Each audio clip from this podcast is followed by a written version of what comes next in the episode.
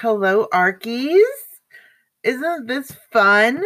It is Friday night at 8 p.m. and instead of being on a date, I am sitting at my laptop bringing you another episode of The Unicorn on the Ark. Well, not really. Like, I don't really care to go on dates anymore.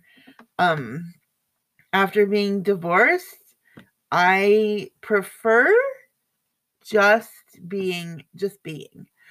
So, and it's too much work. Like, oh my gosh, I'm 50. I'm not going to get all dressed up and go out with somebody that I don't know to a meal that I might not like and to have a conversation I might not have and have all these like things. Like, I think, oh, it's going to be great. And then come home, just totally, disheartened from the whole experience. So I just took a nap and I'm going to have dinner. I'm going to put in a great movie and I'm just going to be. So just be. That was my theme this summer when I got divorced, was just be. Isn't it nice that we can just be? We don't have to always be on our best behavior or look our best or act our best. We probably should act our best, but it's just nice to know that you don't have to, doll up for anybody but yourself and just, to just be. So I found this quote today. I love quotes. Quotes to me it's like a good movie. When you read a good quote and you feel like, oh, I can totally relate with that. I feel so good about that. I think that's why I have so many movies, because I love a good show. I can go to the movies every day by myself. I don't need someone to go with me to the movies or to go out to eat or whatever, but that's not the point. The point is that movies can impact the way that, we see the world, and they can change our views, change our opinions. They can make us think, make us cry, make us laugh, uncontrollably. And some movies are just stupid. So some movies are not worth our time or our money. But this quote today, it was so cute. It said, "I love people that have no idea how wonderful they are and just wander around making the world a better place." So I'm going to tell you about one of my friends that I just adore. She is a new friend, and I met her when I first started working at Canyon Ridge High School. And the first day I met her, she just had the biggest smile and the prettiest hair, and she just radiated happiness. She just bubbled over with it. And she had a little bit of sarcasm, a little snarky, just funny lady.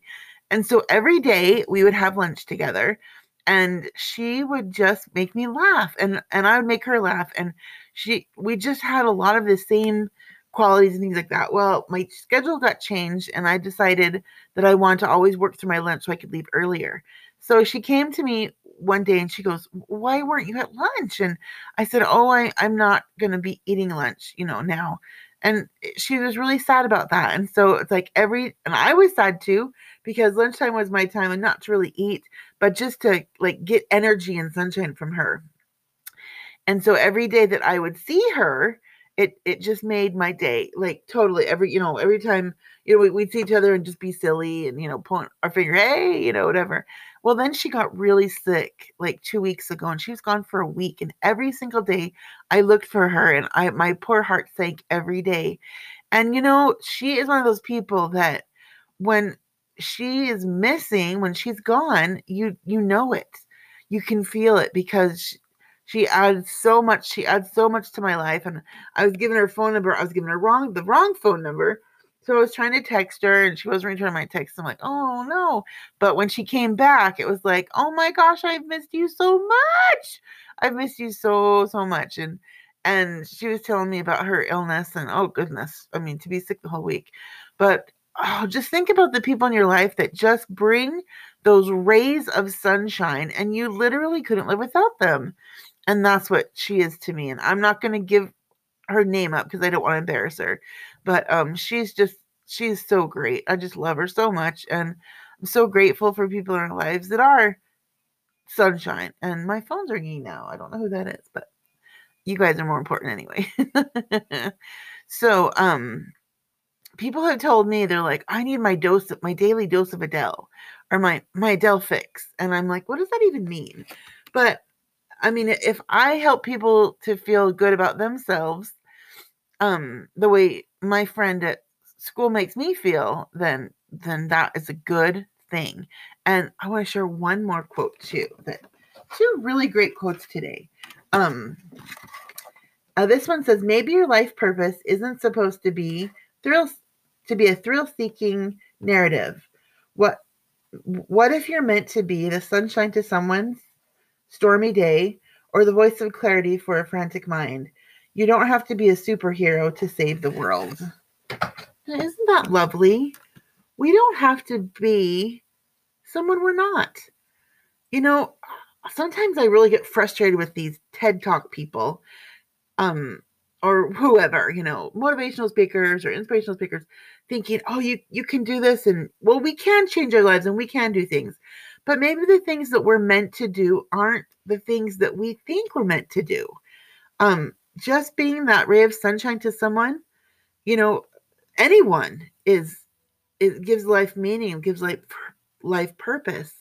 I have another great friend, an amazing friend, that whenever I am going a little bit nutty, I call her and she literally talks me off the ledge, and she's always there and she's amazing. And I told her, you should be a therapist, because, you know, a lot of people come to her when they're really like wound up, and she helps to bring us right down. So thank God for all those people in our lives that aren't the thrill-seeking narrative type people. I always used to think that I needed to write this book and to be this wonderful author, or to be known, or, you know, to just get myself out in the world and make a name for myself. Well, I am. I'm making a difference right where I am, doing what I'm doing. And it doesn't have to be something I absolutely love or crave or whatever. And yes, I have dreams and I have, you know, things that I'd like to do. But right now, I'm just going to be. And that's enough for me. So I hope that's enough for you. And on that note, I'm going to say goodbye, and don't rock the boat. Don't fall off the boat either. I mean, the ark. So, anyway, thanks for listening, and we'll talk soon. Bye.